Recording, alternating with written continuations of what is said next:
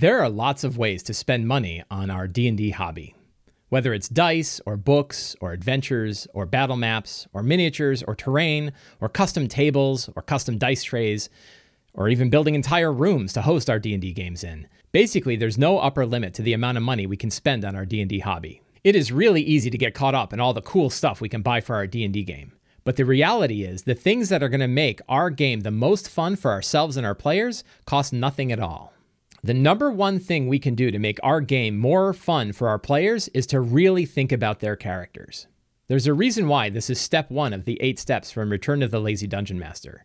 The more time we think about the characters, the more we put them in the center of the story, the happier our players are going to be. To our players, their character is the number one most important thing in the game. And if we make that really important to us as well, we can bring a lot of extra fun to our game.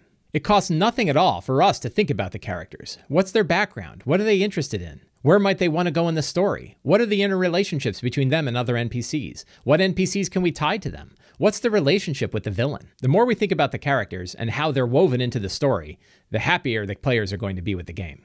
All of the eight steps from Return of the Lazy Dungeon Master cost nothing at all to implement.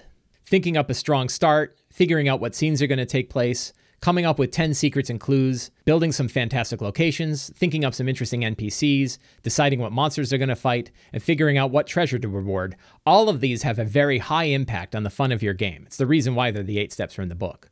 And none of them cost anything for you to sit down and figure out before you run your game. Sometimes the thing we buy for our D&D games actually don't help us. In some ways, they actually get in the way of the story that we're trying to tell. When you're thinking about picking something up, ask yourself how useful that is to help you improvise during the game itself. Much of the time, what's going to make a game more interesting is when it goes in directions that nobody expected ahead of time. If we've built out a very specific dungeon using pre printed maps, that's not nearly as useful as having a blank battle map and a marker where we can draw basically any location that they can go to. Often it can be more interesting to build a large situation with a really interesting location, a whole network of inhabitants, and a clear goal for the characters to accomplish. Then we all sit back and watch how the characters are going to interact with this situation and what direction they're going to take. It means we have to be a lot more flexible because we don't know what direction they're going to go, but it's a lot more interesting for both ourselves and the players to see how the characters interact with the situation and accomplish their goal. The most useful tool we have is our own imagination. And when we're building out fantastic locations, there is no dollar limit to what we can think up. We can have entire planet sized cities with towers that reach far up into the sky.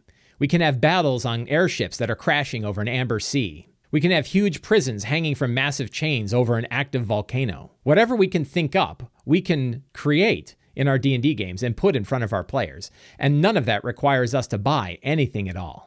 The next time you're thinking about what tools you need for your game, ask yourself how those tools help you improvise during the game itself.